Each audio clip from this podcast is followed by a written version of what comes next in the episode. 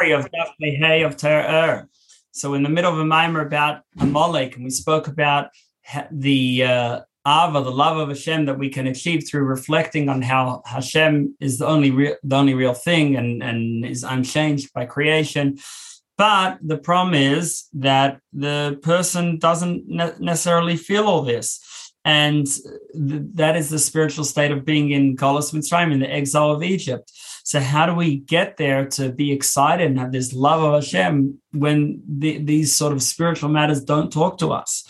So, the solution is the, the like it says when they left Egypt, that Hashem took uh, took them around through the desert. The idea of desert is connected to another pasuk about desert, which says "Lechtech achrei to follow after Hashem in the desert. We've got to follow after, meaning even when you don't have the face, the front, you're just after, behind, the back. You just do what you need to do anyway, and uh, so that is uh, that that's the uh, solution to just keep going uh, and doing what we need to do uh, with the Kabbalah, so with accepting of Hashem's yoke, even when we're not quite there. And then Uh, eventually we'll get to a state of panim, of uh, face, where uh, an internal relationship where our natural state is excitement with Hashem. But in the meantime, we're going to do what we need to do. And not only that, but try to uh, re- well, first of all, realize that we should be drawn towards Hashem and then try to develop somewhat of a feeling towards Hashem. And through that, we battle Amalek and make Hashem's name complete and his throne complete. Uh, and uh, Amalek do the exact opposite, that even though they know that Hashem is real and the right thing, they specifically go against. Unlike uh, the, uh, the Pari and the Egyptians, who Pari says, I don't know Hashem. So he didn't know, whereas Amalek did know and nevertheless go against. And both Pari and Amalek battle against the neck, which is the connection between what we know in our mind and, and, and our heart. Um, Pari by denying it, and Amalek by saying, I know, but who cares?